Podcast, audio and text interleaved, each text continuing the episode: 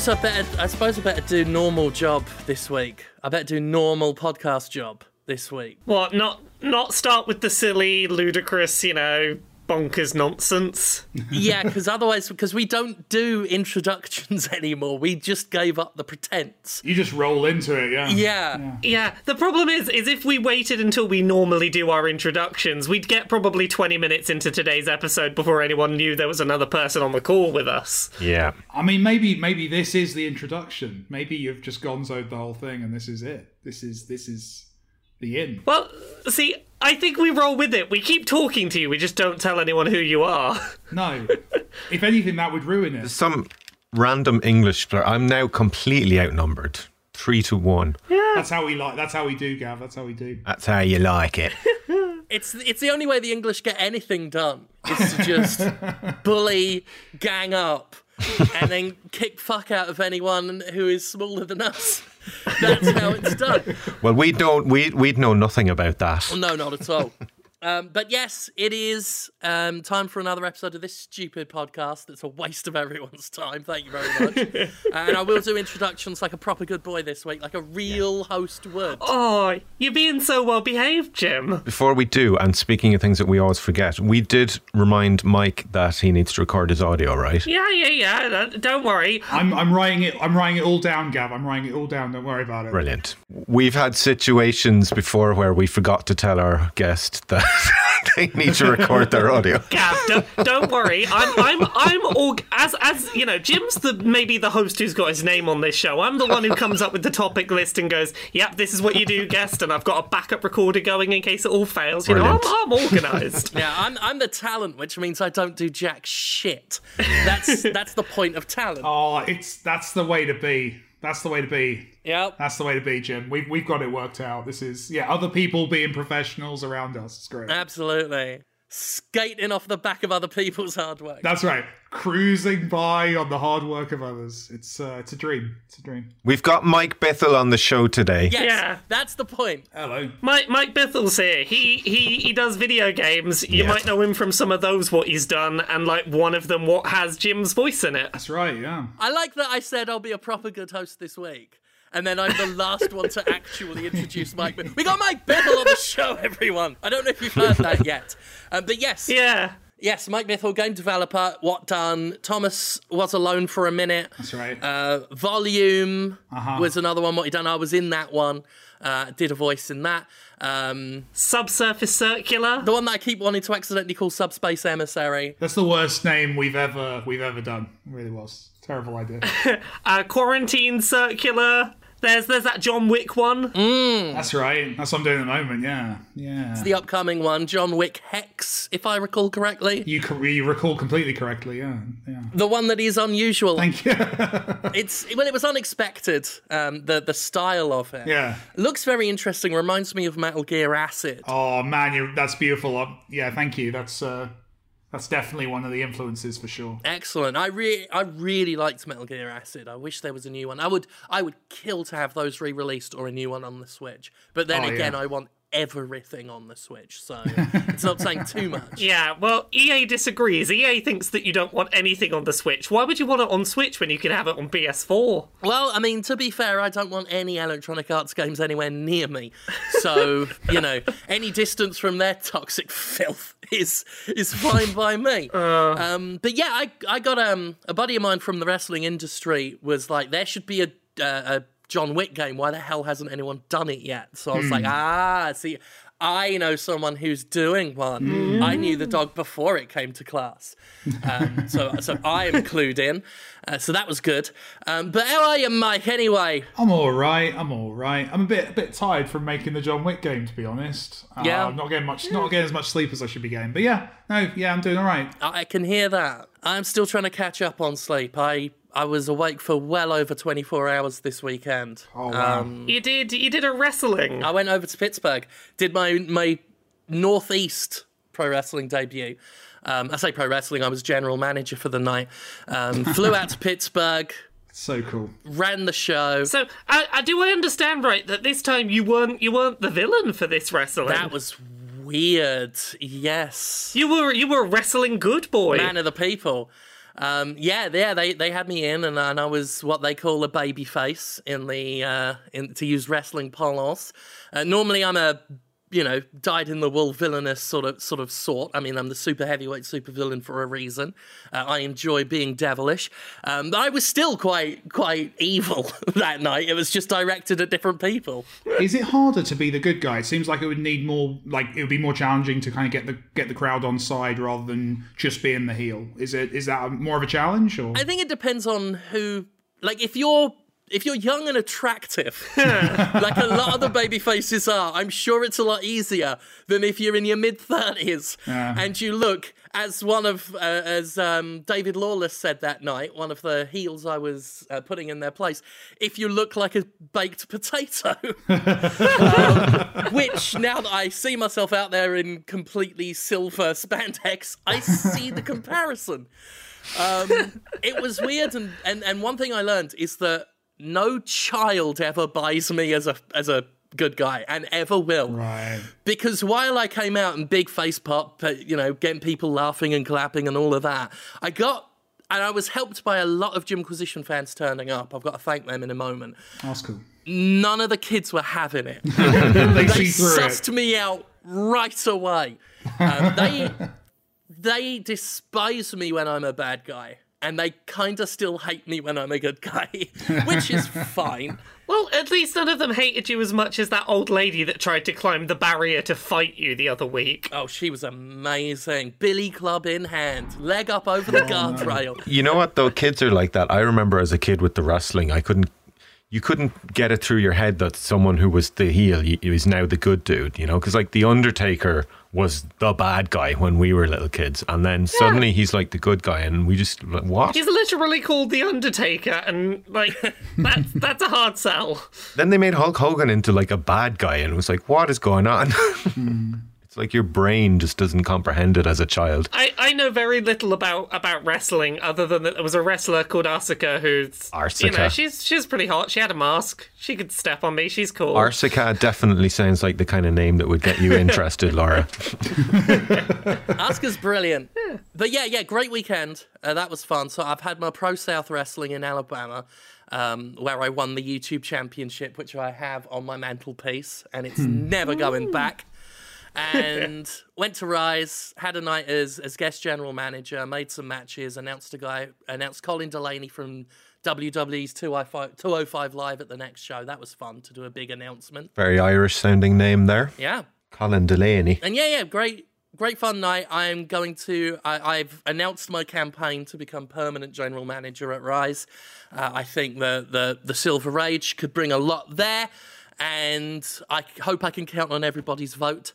Um, but but before we move on, just a huge thank you to the Jimquisition fans. What turned up, I did not expect that.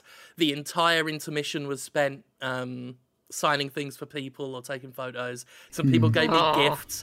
Someone uh, made a card with the surprise mechanic character on it, which was lovely. Someone gave me a, a, a purse that had like a galactic design that matches the lining of my cape. Now, to that lady, if you want all your things back, let me know.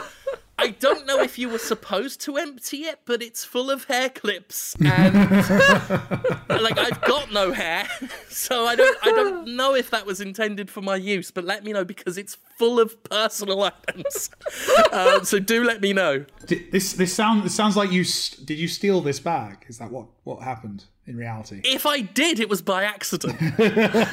Your Honor. you just saw it match your cape, and you were like, oh, "For me." if you're the owner of a cosmic wallet and I've accidentally stolen from you, please let me know. It Sounds like the most polite mugging in history. I like it. yeah, it was. It was what what a good night though. Uh, very good night. Thank you so much. Like it meant a lot to me to have because I know some people are like, oh, I don't like the re-, when he talks about wrestling or like shut up on Twitter. Shut up on your personal Twitter. Talk only about video games ever. Um, despite me coming up with that really brilliantly named Rest Sterling hashtag that they can mute if they want. Um, but to see so many people turn up who are fans certainly helped the whole babyface thing coming out. Um, thank you. It like genuinely means a lot to me that people did that, and hopefully I'll see you next time when I'm up there. So that's that out of the way. I'm very tired. I'm still catching up on sleep, um, but uh, yeah.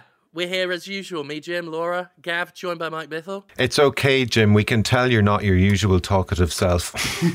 so we'll cover for you. That's the worst thing. That when I'm tired or not all that well, for some reason, I, I go off worse. Um, if you wa- if just if you want me calm down and shut up, like just put me in a nice mood. Uh, it's.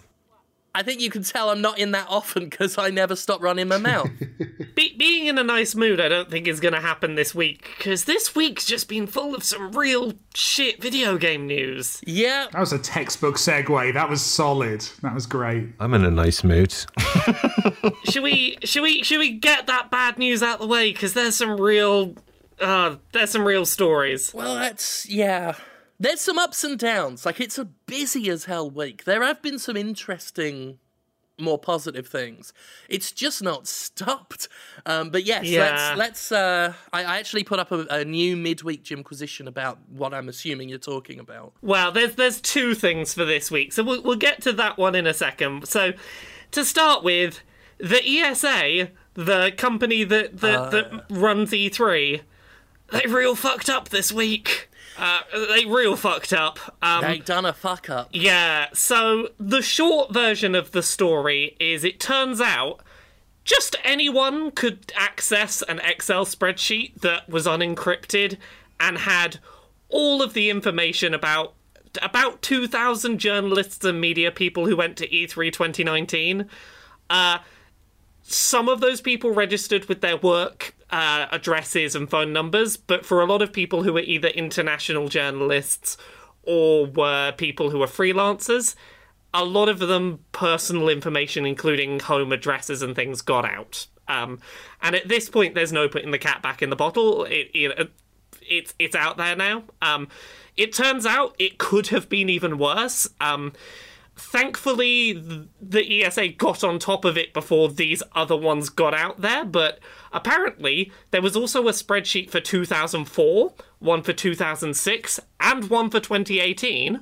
There may be more that we could find out as the week goes on, but at least at least 4 years of every media person that went to E3 just unencrypted information just out there. Unbelievably moronic. Unbelievably moronic. yeah. That makes me very glad I couldn't go that time I got invited. Yeah, like I was unable to make it out this year, and like I'm incredibly thankful because I know a lot of people who went this year who Yeah. this has caused some real fucking problems for. Mm. Yeah, like I stopped going years ago because I, I do not like the ESA. I think they are a mm. bunch of astroturfing lobbyist, self-interested bastards. That's just my personal opinion. Mm. Um, I I think that they them spending years uh, coming up with astroturf special interest groups like the Video Game Voters Network, where they were trying to rally gamers TM to vote for bills and and spe- think basically things um, that uh, get them politically motivated for the benefit of the game industry. They spent years doing that. Then when something like SOPA and PIPA came along that was going to constrain the internet and, and sort of um, do away with a lot of freedom people had online, they went full bore in supporting that, uh, just basically throwing all of their their all of the support they were trying to get from people back in regular people's faces, and um, only decided to speak out against uh, and PIPA after it had been defeated, and then they pretended like they didn't like it. Um, Yeah. That was when I really soured on them, and then everything they've done since, the way they go to bat for the game industry and try and cover their tracks. Like I know they were designed in a way to do well, I mean, the ESRB was designed to do that. I know the ESA, as the self proclaimed face of the video game industry, is predominantly um, interested in covering the whole industry's tracks, but the way they've gone to bat for things like uh, in game gambling and, and microtransactions, all of that bullshit that I go on and on and on about, Yeah. um, it's only soured me further on them. So, uh, quite a few years ago, I, I I just thumbed my nose at uh, at the at E3. Uh, certainly not regretting that decision now. And it's just nice to know that as well as being shady lobbyist astroturfy bollocks, uh, they are also massively, almost offensively incompetent. Yeah. So there's a couple of other bits of information that feel important to put out there for this story. Um, so the ESA's response to this has been quite frankly like a, a mockery of a response. They sent an email out to people who were affected, and they basically went, "Hey." Just so you know, there was a little bit of a data issue and we've taken it down now. Don't worry about it. We're we're sorry for any inconvenience. Like their email completely played down, oh my god, we fucked up and your personal details are out there and we've really screwed this up. Like they they downplayed it incredibly, Oh, yeah. which has not uh has not pleased people in response. Like there's a lot of people gearing up for class action lawsuits, which I totally understand. Good. And the the thing that I'm going to be really curious to see what comes of this is what this what effect this is going to have on professional coverage of E E3 2020 if it exists. Because here's the thing, like depending on how these lawsuits go, this could be pretty devastating financially, but let, let's say E3 does still exist next year. I think there's a lot of people in professional media who will not go. Yeah. But like anyone who went last year and is affected will probably go, fuck that, I'm not going. And that's a lot of people. That was over 2,000 people who got affected by this. yeah. So, like, I hypothetically speaking, like my vision of media coverage of E3 next year, if it occurs, is it's going to have probably a real swing towards enthusiast press, which the ESA is probably not going to be unhappy about because enthusiast press are easier to please. And a shift away from critical professionals towards excited fans has been the direction that E3 has been going the last couple of years anyway. So are you saying I don't know. are you saying this is a conspiracy? I, I'm not saying it's a conspiracy. I am saying it might coincidentally hasten the direction that E3 has already seemingly decided it wants to head. Well, it's like this other thing. This is um the, the whole thing about video games being blamed for for gun violence, which we I know we'll be talking about. Yeah. it's one of those things where it might not necessarily be the plan, but it kind of benefits them. The that the result will be that people won't go to E3, just like it benefits the ESA that people aren't talking so much about what they fucking did because the ESA is now standing up for video games against uh, politicians now. Yeah. Um, it might not all be a plan, but it's got the results of what could have been an excellent plan. Yeah. Um, so yeah, like I know um, one of the guys from Eurogamer, one of the guys in charge there, was like he he's hesitant to send anyone to E3 now, and I I don't blame anyone. Yeah. Uh, any journalist, any um, content creator that went and got fucked by this, and I know people who have been getting yeah. like phone calls, constant phone calls now, full bore harassment, thanks to the EA's complete reckless negligence.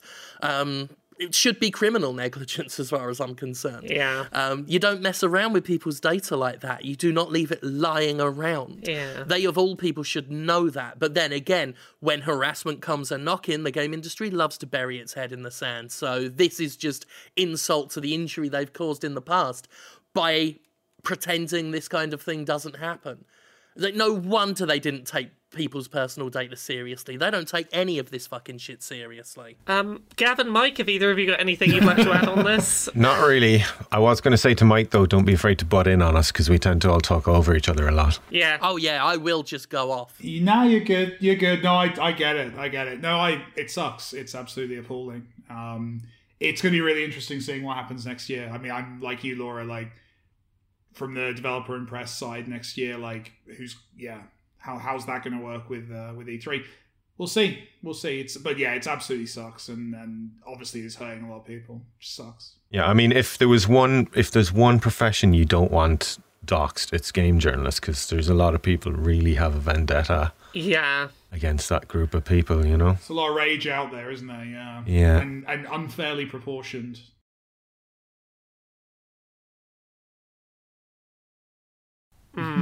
So the other the other just angry video gamey not good story of the week is uh hey, so uh, more mass shootings happened in America, unsurprisingly. They are a pretty common thing over there. And this this pair of mass shootings that happened to in 24 hours was the one You know that what's got really video screwed up games as the about cause those of, two of mass shootings violent that attacks happened back over in the, the news. weekend? Yeah, They weren't even the only ones. yeah, There were not two mass shootings over the course of the weekend. There were five. yeah. Shit. Jesus. The ones that get attention now, because there are so many, are the ones with, you know, high death tolls. It's gotten to that fucking point where mass shootings now have to be especially bad to get press attention. Jesus Christ. If I remember my statistics right, in the first 239 days of the year, 255 mass shootings took pl- uh, place in the United States of America, and that's shootings that had at least four wounded or fatalities. Yeah, there are more mass shootings than days in the year. Yeah. It's ter- as, as the the guy living in the states right now, it's fucking terrifying. So Donald Trump has been one of multiple politicians who has basically said, "Hey, video games, violent video games are the problem. We need to tax violent video games. We need to do something about violent video games." Um, just, I'm, I'm, I'm going to put the really simple, my simple opinion on this out there, which is, hey. Violent video games exist in pretty much every country in the world. The United States is unique in the amount of mass shootings it has. It does not have those mass shootings because there is a disproportionately large number of people per capita playing violent video games. It occurs because there's a disproportionately large number of people who own guns per capita. The problem I have is that no one involved in the argument would in any way um not believe what you're saying there laura it's a disingenuous argument it's not Yeah. everyone knows everyone knows what's what it is everyone i, I don't know if there's a i'm i'm i'm, I'm not on online enough. Laura you'll know the name for this. Um what's like what's the there must be a term for this kind of um distraction via redirecting into a Uh, scapegoating? it's scapegoating's no because scapegoating is is making an argument. I'm talking about when you start a when you know when when you've burned a house down so you start an argument about whether the shop down the road needs to stock more water. One term I used for it is one that Trump's own fans love to use, which is false flag, because this is this is a textbook false flag. Yeah. it's just a distraction yeah and we're aware and by having the conversation we're falling into it right it's of course it's not video games that's the debate that was the crux of of the Jimquisition I put up midweek was I could do what I've done countless times before, what games journalists have done countless times before, YouTubers have done countless times before, and many of them are doing it now. And they're not wrong to do it. Mm. They're perfectly right to do it. And as games press, they've got more of a luxury to spend on debunking these things than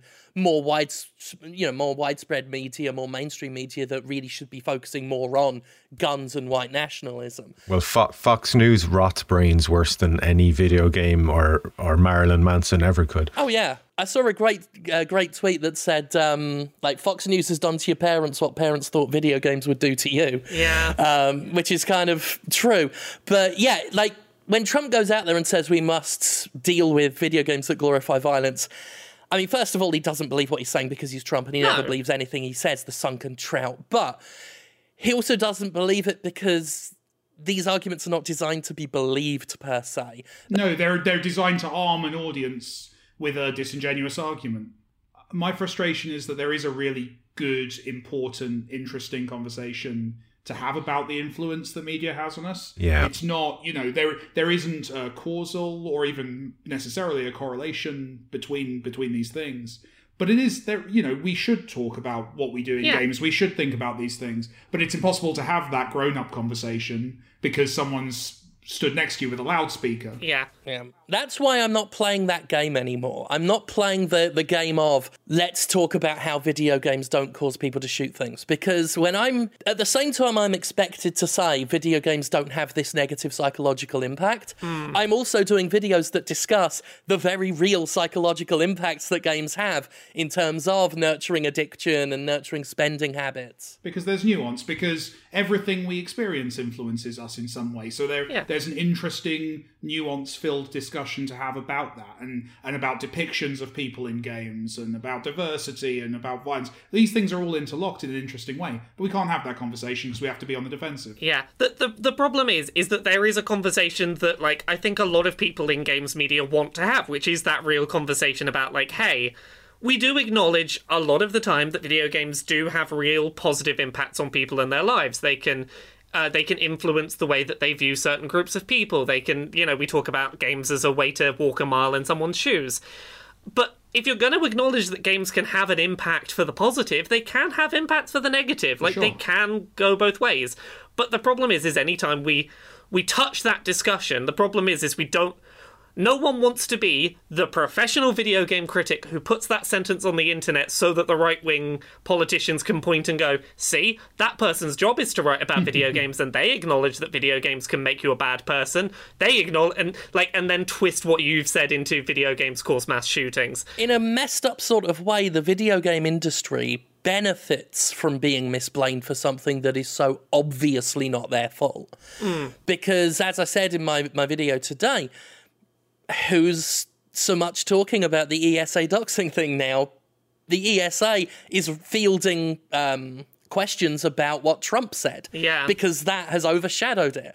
Um, people are talking about how video games don't harm you and not talking about the things that video games are doing, like what I've been talking about a lot this year, that do harm you. Yeah. Uh, they get to benefit from this. And, and I'm not playing that anymore. I'm not, I'm not getting involved in this political opportunism that is deliberately trying to get us to have circular arguments based on things that were debunked in the 90s. Also, just just to again put another really simple point out there, the reason why like scapegoating of other forms of media happens is because the NRA, the National National Rifle Association, are a huge, huge, huge funder of uh, politicians in America, and politicians basically are aware that hey, if all the guns have to go away, the NRA is going to have a lot less money to throw around to politicians. We will have a lot less funding. So let's blame anything but guns because that's what the NRA who fund us want. Well, even even more directly than that, the NRA is just paying them to be nice about guns. That's as simple as it is. Well, that's that's it. It's it's hey, yeah, it's it's the NRA's money funding politicians is why anything but guns gets blamed in shootings. The whole lobbying process here is fucked up beyond beyond reason. Yeah, Politicians serve whoever pays them, and it's not like a sleazy backdoor thing. It's part of the process. There's there's a wonderful um uh clip that uh, was uh, Alexandria Ocasio Cortez talking about the fact that um in America it's totally okay for you to take huge amounts of lobbying money from say the gun industry for example push legislation that benefits the gun industry in exchange for that funding you received politically and then when you're done being a politician go take a cushy job with that company that funded you that you pushed legislation for that's a totally legitimate thing you can do in american politics and that's fucked up Yep. Yeah. And then you couple it with the other thing, and what really fucked me off about one of the Republican guys, I forget his name now, Patrick. It's he was something Patrick uh, from Texas, talking about how video games dehumanize people, and I'm like, dude, who's the fucking guy in charge right now? Who is your boss? The guy who goes on Twitter every day dehumanizing people. yeah The very people who keep getting targeted. Like, you want to talk about dehumanization? Where are these fucking manifestos coming from that these shooters are writing talking about the great ethnic replacement? And, and, and you know, the, the immigrants coming in and invading the country. Th- That seems a lot more dehumanizing to me than a couple of rounds on Fortnite. yeah Uh oh, we had an opinion. Like, just don't with Nazis. That's what it comes down to. Just when it when it comes to Nazis, just don't with them. Just don't. Just don't. First, they came for the liberals, and I didn't speak out because I was not a liberal. then they came for my video games. Uh. and I said, oh, it's probably just what he's reading on the teleprompter. He's just trolling. He's just playing his 4D chess because he's such a bloody genius. Oh. the one take I've seen on this that was weirdly like I don't know how to feel about is a lot of people saying this might be the thing that gets right wing young people to finally not support like go out in numbers No. to support Trump in the next That's- election. that's It's, not gonna oh no, they came for my video games. Like they give a shit. I, I'm like I, I don't know. That's that's a that's an opinion I saw going around. I don't know how to process that as a thought. Welcome to the wonderful world of compartmentalization, where none of this will have an effect. No. Most of them, most of them know what we know that none of these politicians are going to actually do anything. Yeah. The game industry is not where it was in the 90s. It can't really be pushed around. It makes so much money. You can put out as many articles as you want about how Fortnite causes gun violence. Epic is sitting on Smaug's pile of gold. Hmm. They don't give a fuck. Also, can I just point out if if the solution to violent video games is America decides to tax mature rated games, most video game consoles today are region region free and you can digitally download stuff from other regions stores. So if it outprices America from other regions or you know content gets cut, people will just use the European store and download the same game. Like it's not going to stop anyone getting the games. It will never get that far. no, it I, I don't think it ever would. Some of these Republicans, some of these Republicans may even draft bills, but they won't go anywhere because Leland Yee tried to draft bills. Arnold Schwarzenegger tried to draft bills in the early and mid 2000s, and they never went anywhere because hmm. they were ruled as unconstitutional. Bit fucking rich for Arnold Schwarzenegger to try and. Oh, absolutely hypocritical. They wasted millions of dollars back then, millions of taxpayer dollars in the mid 2000s trying to push these things. We all know it's not going to work. The people right now, the politicians right now, chatting shit out of their mouths about how how we must stop violent video games. They know it's not going to work.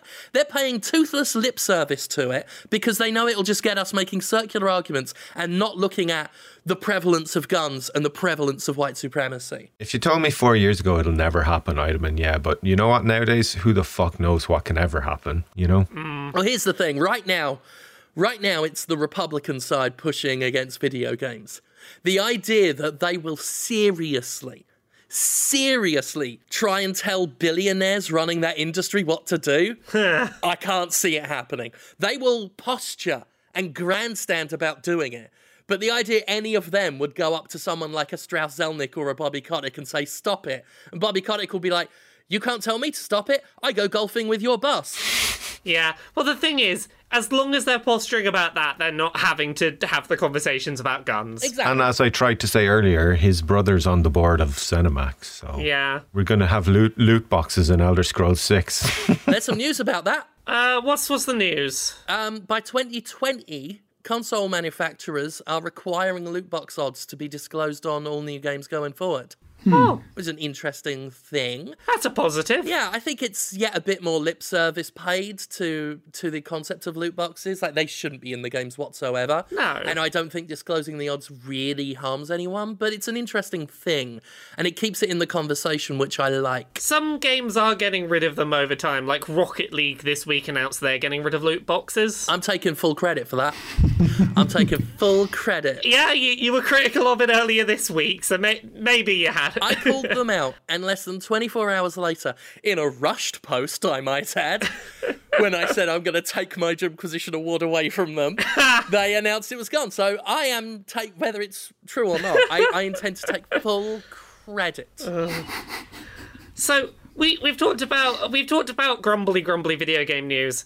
Can I talk about something happy and silly in video games? Yes, please. I'll allow it. I I played a video game using my vagina this week. Can I talk about that? I I have questions, but I'm gonna. I, I want to. Uh, yeah, tell me. Tell me. Okay, okay, okay. So I've wanted to write this fucking article for like three years, and this company finally put their product cheap enough that I was like, yeah, I can fucking justify this for work.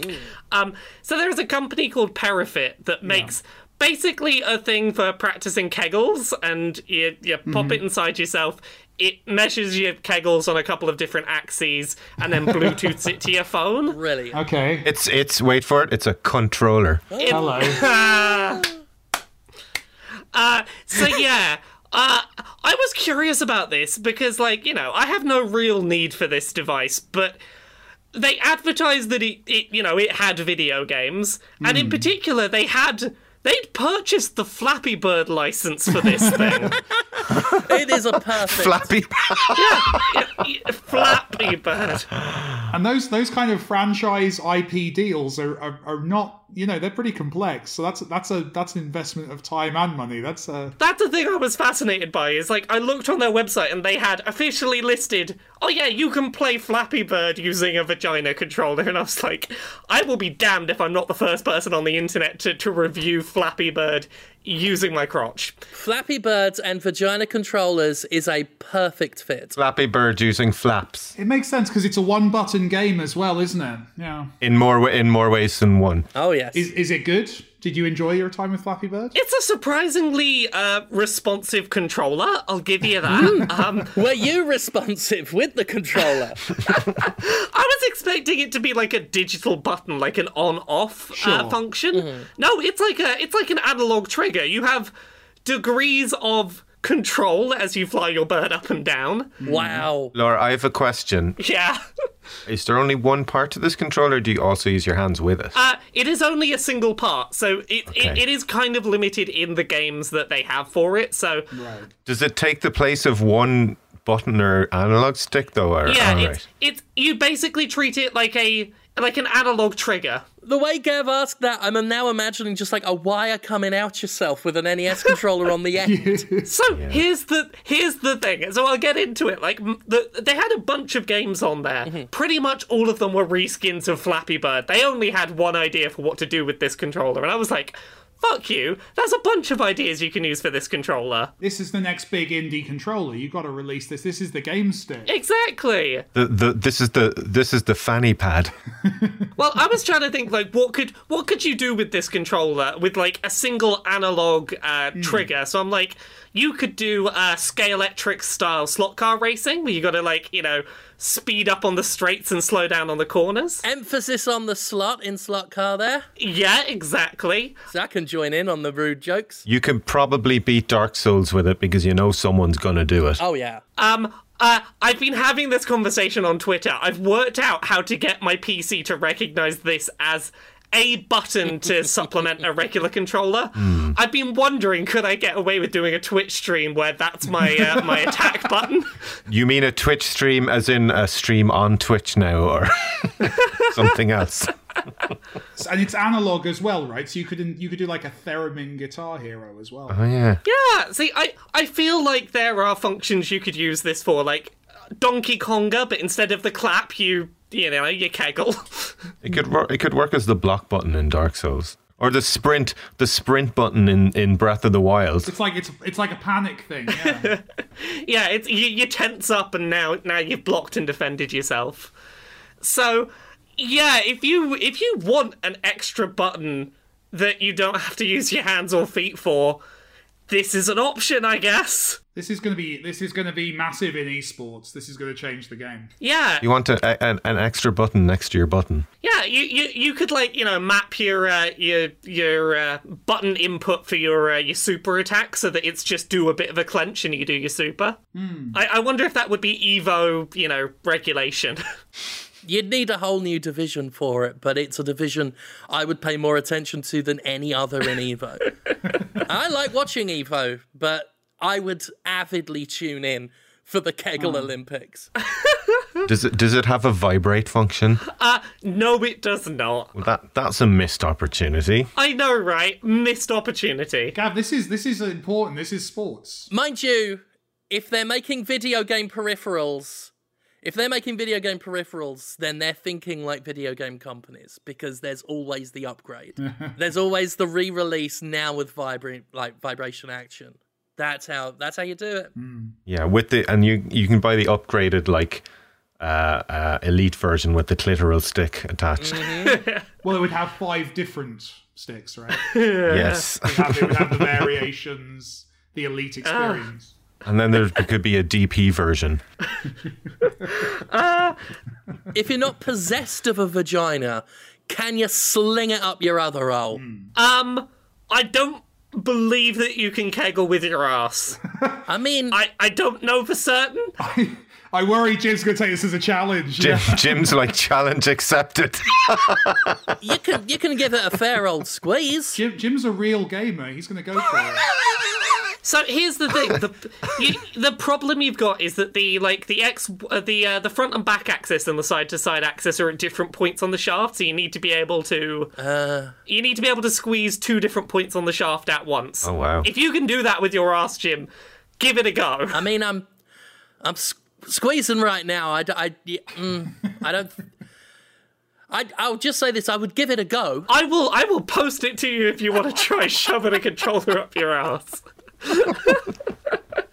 Ah, so, Mike, what have you played this week? I've not stuck anything up. Uh, no, um, I just feel like we need like a couple of minutes of cooldown after that conversation, just to let it all out. Uh, It's it's pretty par for the course. I uh, what have I been playing? I'm playing um Spider-Man DLC. Oh. I finally went back to Spider-Man. which of the DLCs have you been playing? That's a great game. Um, I I downloaded. Well, it was the three of them, wasn't it? It was the three episodes. So I'm Yeah, about yeah. Halfway through the second one. So I played the first and second because I I got it at launch. Really enjoyed it. Thought it was really Hmm. like the best Spider-Man game since. Was it two? It was two that was excellent. Right? Two was the one everyone loves. Yeah, Yeah, two was the one that was excellent. So it was the best one since then, definitely, and, and possibly even exceeded it. And then I and then I and then I um among other things gave that to a sister for Christmas because she really wanted a PlayStation. So I got a PlayStation, gave her my Spider Man. But then you know time passed and all the DLC came out, and I kind of wanted to to play that uh, some more. So I, I yeah picked it up again, and yeah, it holds up. It's honestly, it's it's what I want. It's that open world thing is just that rep- that repetition. Like when you've got an hour of gaming time a day, just going and chipping away at an open world game still works for me. Still, I still love that. You don't have to emotionally or intellectually invest too much in it during that hour. Mm. It's like getting a little. It's like it's like getting a shopping list from your mum when you're a kid and going to the shop. Yeah. It's just like it's just like a nice little job, and I love it. Plus, plus, it has like the best traversal ever in a video game, which helps. Oh, it's great, mm. And the combat's great and deep. It's it's lovely. the best compliment I have for that game is I used the fast travel once when I was told to do so to show how it worked, and I never touched it again. Yeah. Yeah, I I very rarely ever felt like I wanted to use that. Just getting around, Yeah. zipping about with the webs was Yeah. And so many open world games miss that, right? So many open world mm-hmm. games, the the open world bit is the worst bit. And yeah, you're absolutely right. It's it's the opposite. Uh, and the combat's good. It's just it's it's inventive, and there's lovely overlap between the different systems. It's just a really nicely designed. Yeah. And from the ground up, Spider-Man, it feels obviously it owes a bit to like you know you've got the the in the rafters stealth Batman stuff, and you've got some you know lots of lots of ideas from other places, but the way they're combined is just such a pure distillation of what the best Spidey bits are. Yeah. Like it's just it's lovely. I love it. I I went back to it in I think February. I took a week off Hmm. to finish some book stuff, and I was like, right, I'm gonna I'm, I'm gonna use some of my time off to to go back and play that DLC, and it really does hold up. Like I have. It, sometimes when you come back to a game after a long wait, you'll start to see the the flaws that you sort of overlooked at the time because you're excited because it was new. None of that here. Um, Just the core moment to moment gameplay was so fun that um, this is probably the only open world game that I 100%ed. I went and did absolutely everything, cleared every single thing on the map, unlocked every single bonus costume. I went and did it all. Yeah, me too. And the story as well, like they're not just like with Marvel stuff, it would be so easy just to kind of key into the movies, do do the stuff, you know, have enough fan service in there.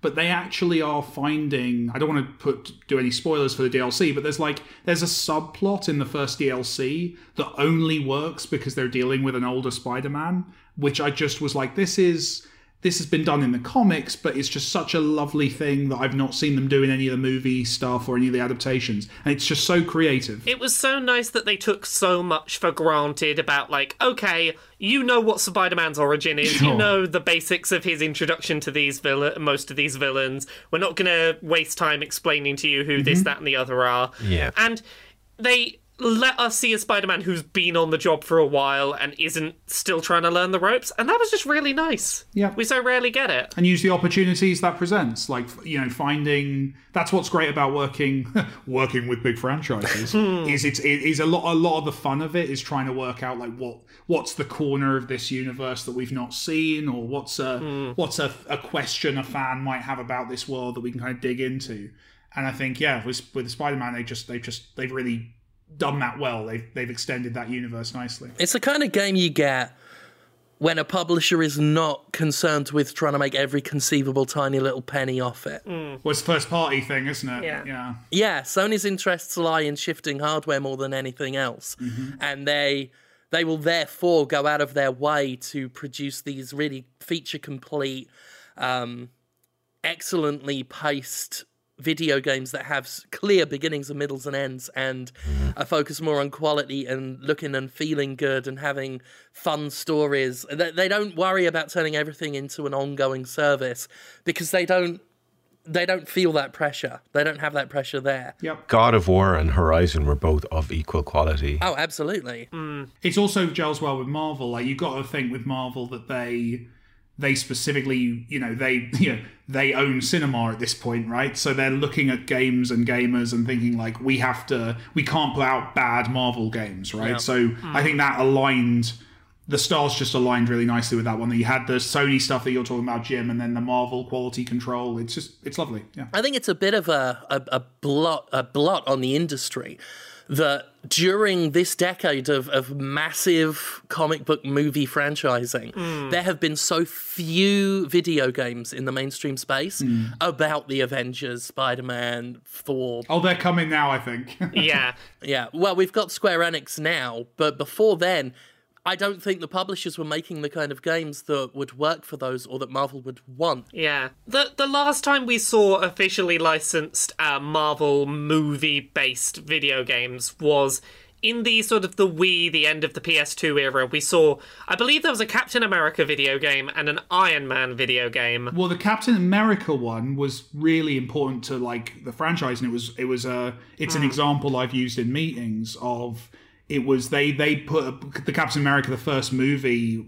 You know, there was a lot of running around, there was some punching, and he threw the shield a couple of times, but there wasn't a like a martial arts style. So when they made the game, they they kind of created a bunch of moves. And the anecdotally, the story is that the the whole of like the opening fight scene in um it's Winter Soldier, the second one, isn't it? Yeah. Um, the Yeah. the or, like the the way that they the kind of the upgrades they do to how Captain America fights and how dynamic that feels is because uh, they played the video game and they they they'd seen a bunch of you know uh, uh, apparently. They, they they they went in with the kind of oh we've seen this done better than we did it in the film so that kind of fed back into to what they do in the movies which is Yeah. like that's that's amazing compliment to the team who made that game which frankly again was a licensed game in an era where those were not necessarily the most generously funded Yeah. or te- generously scaled time wise so, They were crap. yeah, well that's that's that's a different way of putting it jim yeah fair. I, I think that it's really helped that we basically took a, a decade or so away from licensed video games being the norm because it's basically given people time to get out of the mindset of licensed tie-in games are kind of shit. Yep.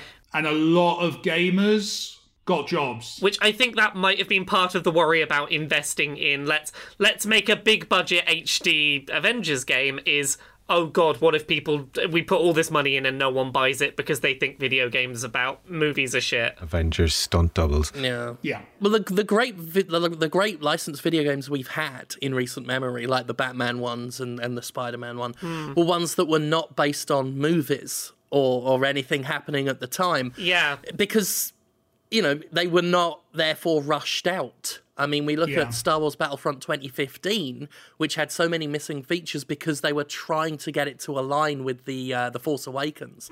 That's exactly what the problem with most of those old licensed games were was they they tried to capitalize on a film at the time, um, and now we've had this break away. Um, which has allowed some good stuff to come out, Yeah. and hopefully we we'll see how it goes going forward. But I think publishers lost a lot of interest in licensed things because because they were kind of one and done jobs. Hmm. You throw out a game to coincide with a movie.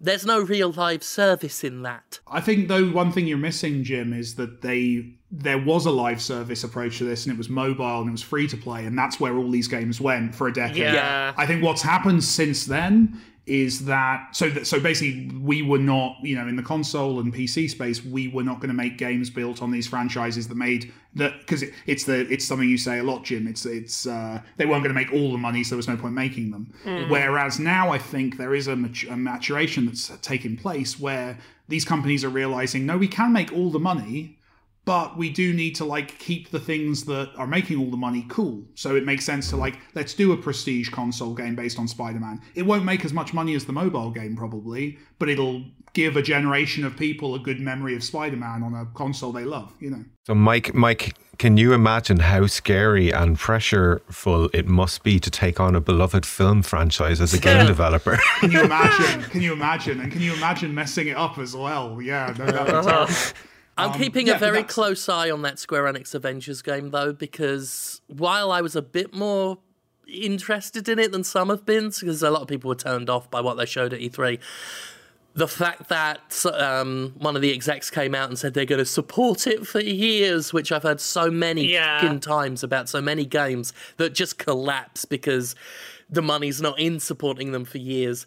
Like I feel like maybe Square Enix a bit off on that Avengers game because they they think they found some way to turn it into a perpetual moneymaker. Yeah. Which has me worried, even though I really want to like it because I think a top quality mainstream Avengers game would be really quite nice. Yeah, I was really excited about it until I heard that it was going to be a live servicey thing, and I was like, I just want a really high budget Avengers thing on the sort of scale of the Spider Man game that has an ending that I can play and finish and be done with at some point. And something where I can play a lot of superheroes because that Marvel Ultimate Alliance 3 was not that great. I don't know. Fallout 76 and Anthem both had endings. Just stop playing them after a day. when you're all playing John Wick, when you're all when you're all playing John Wick Hex for the ten year plan that we've got in mind, you're gonna you're gonna eat your words.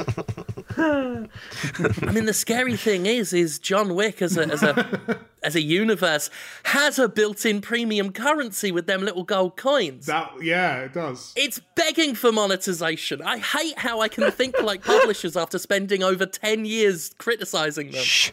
Don't give Mike ideas. Oh, like, Wait a don't- minute, I gotta get my notepad. I'm Don't getting do my that. I'm getting my notepad. Jim ruined John Wick.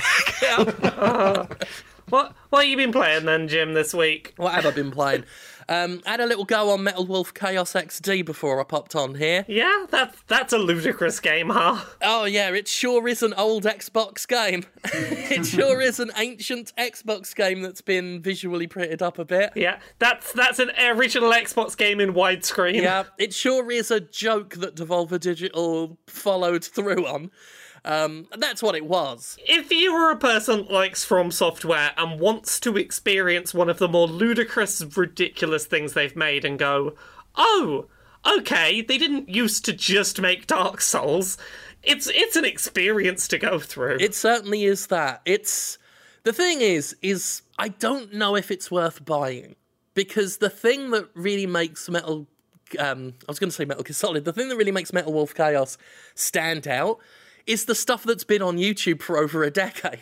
You can already see the stupid cutscenes and this this twisted idea of how of how I guess a Japanese game studio sees American patriotism.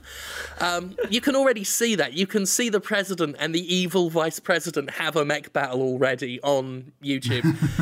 Playing the video game version of it when when you're getting in between those cutscenes via rather old fashioned, dumb, borderline confusing mech shooting, it's all, it almost feels unnecessary. As someone that likes kind of shitty mech games, like, I think there's a value in playing it. Like, I acknowledge that it has mechanically aged kind of poorly, but I think there is some fun to be had in being the over the top Patriot mech wielder. I'm all for it. Embrace embrace the B games. Like we're we're we're already in an era where games are just disappearing from existence. Like I'm all for bringing back stuff that isn't just the beloved stuff. Like I want to I want to see all of the 5 out of 10s for sure. Oh, absolutely. For archival sake, I am so glad that this remaster happened. Like, I am so glad that this great kind of shit game is preserved in some way. I mean, all respect to Devolver Digital for it. It's the this is the exact kind of thing that encapsulates their philosophy of wouldn't it be funny if we re-released Metal Wolf Chaos? yes, let's do it. Yeah. Like most people would leave it at the wouldn't it be funny if, but Devolver Digital will actually just go ahead and do the thing as well. they know how to follow through on an amusing idea. Yes. and they've got the infrastructure and the process to do it as well. Absolutely. Yeah. Absolutely. I think they're the one of, if not the only, third party publisher I have any what I could actually call respect for. Um, I love that they sort of give a lot of those middle shelf games a, a bigger leg up than if they were doing it with a smaller publisher or on their own. Um, Oh, yeah. I think that while I wouldn't recommend many people spend the money on the gag, I respect that the gag is out there. And it's not like the game is terrible. It's just very old and confusing. but it is you know, it's it's not like they're selling you a bill of goods. If you like if you're, you know, like Lauren, you you like kind of old shitty mech games and can find the fun in it and there is fun to be had there, then absolutely go for it. It's not a con job, it's just a goof that no one else would have followed through on. It's it's a fun game if you don't mind the era of mech games that made you feel like you were flustered trying to find controls. Like you sat in the mech cockpit going, "My God, where the fuck is the lever for this thing?" Yeah. I'm kind of sold. I'm genuinely kind of sold by this. Yeah. Yeah, I love this in the same way that I love shit like um uh Steel Battalion with Oh, the huge fucking controller. Like I love needlessly obtuse mech games. Yeah. And as far as mech games go, this isn't the most complex. It's it's fairly straightforward. It's just um, the UI is like weapon selection and movement. It's just all a bit clunky. Oh, there's too much shit on the screen. Yeah, Oh, yeah, there, there is that too.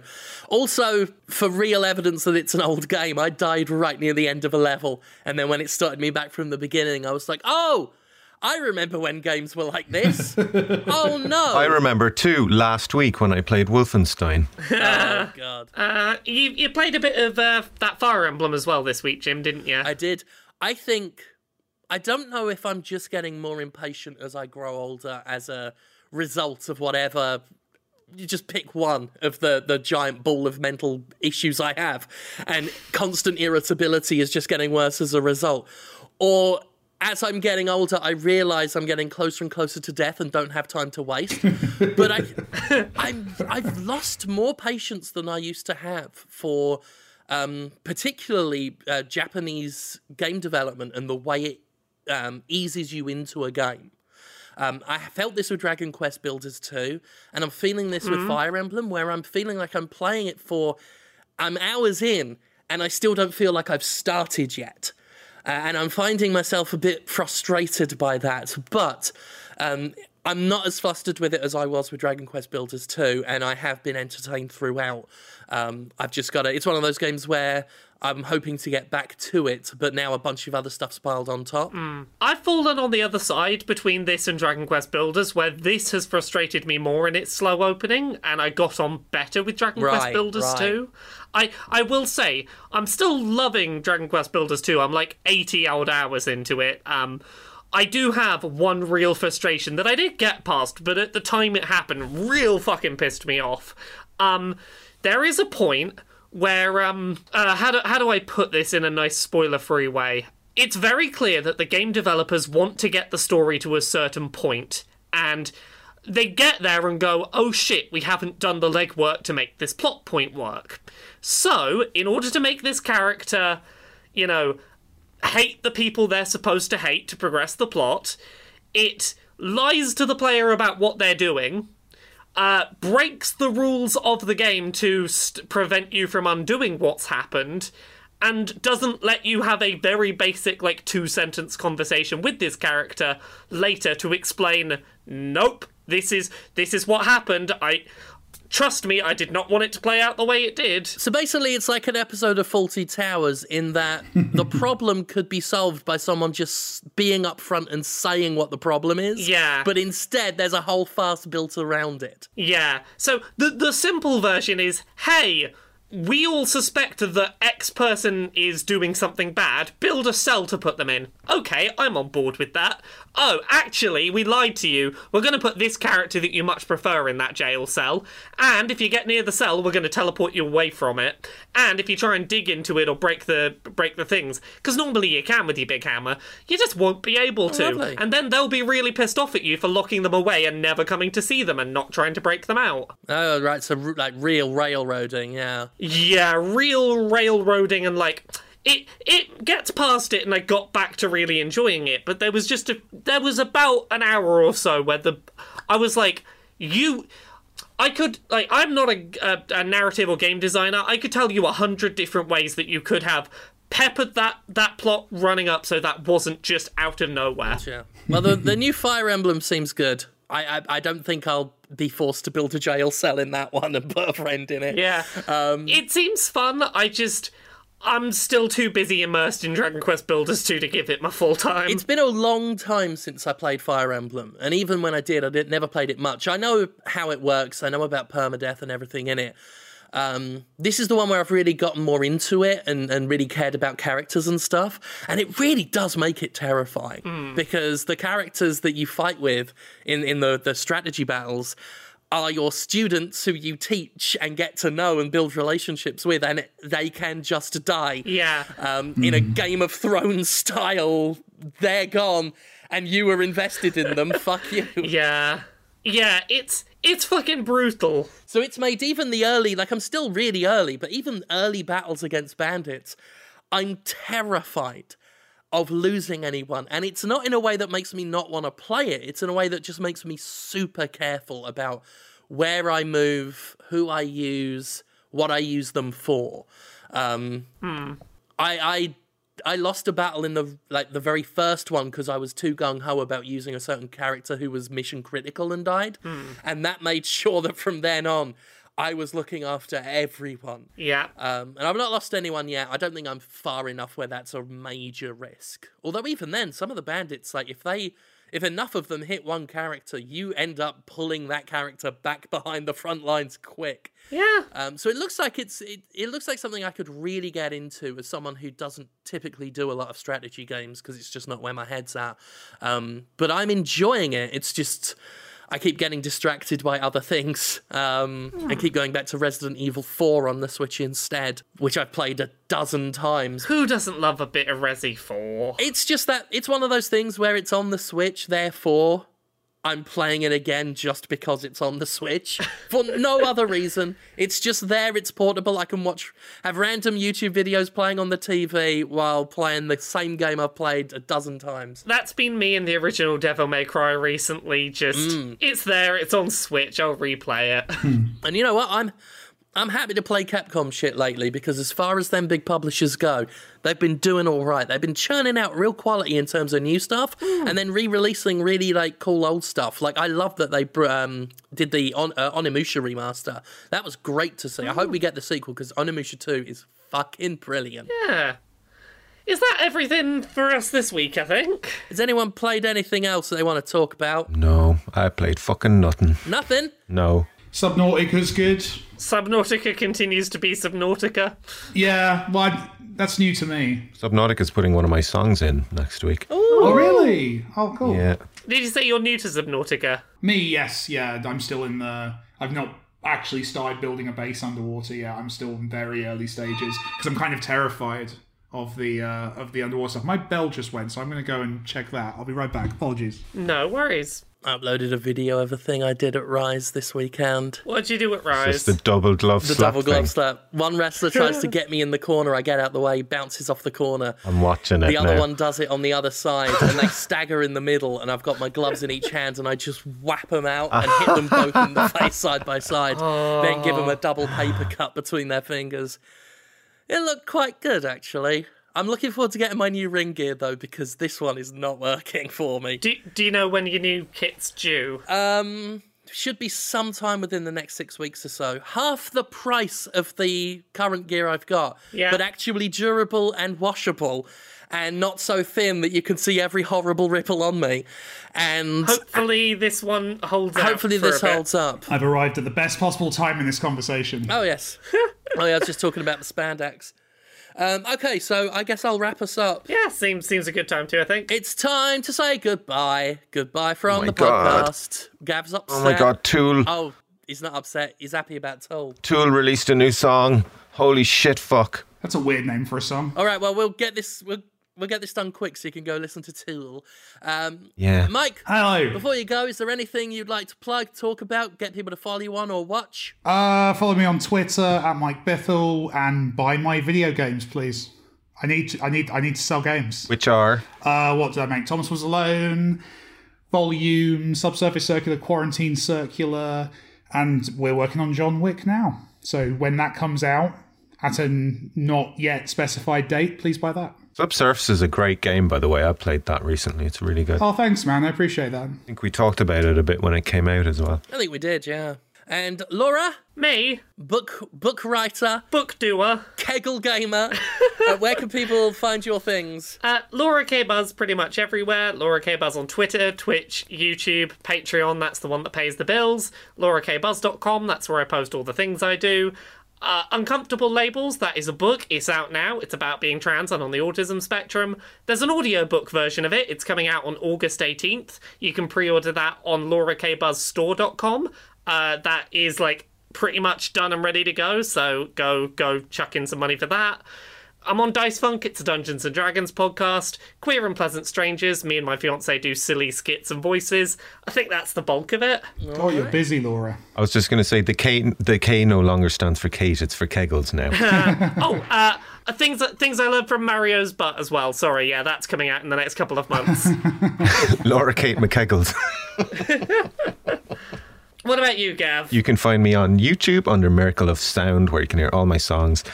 And I have not one but two cyberpunk songs coming up because I was in the middle of doing one and then I got an idea for another one. So I'm going to have two of those coming out hopefully in the next couple of weeks. Nice.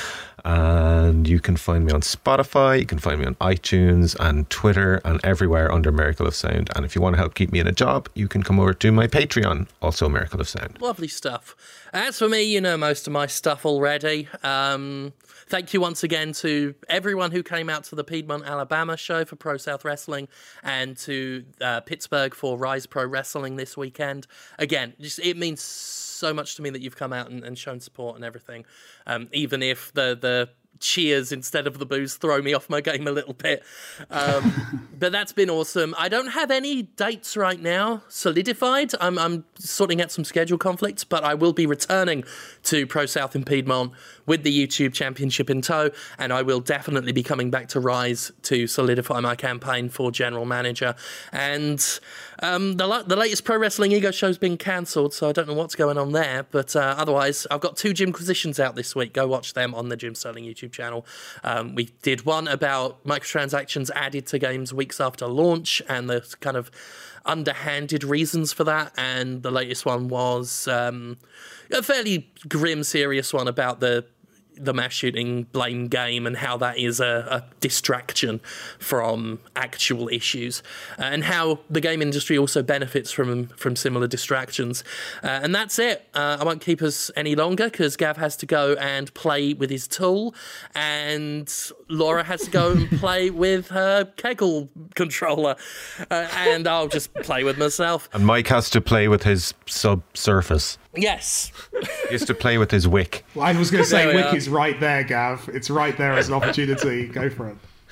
Good stuff. Thank you so much to Mike. Thank you so much for coming on. Um, been a wonderful worries. guest. Thank you very much. Oh, fine. Thank you very much. and we will see you next time. Yeah, that'll do. Bye. Bye. Bye. Bye.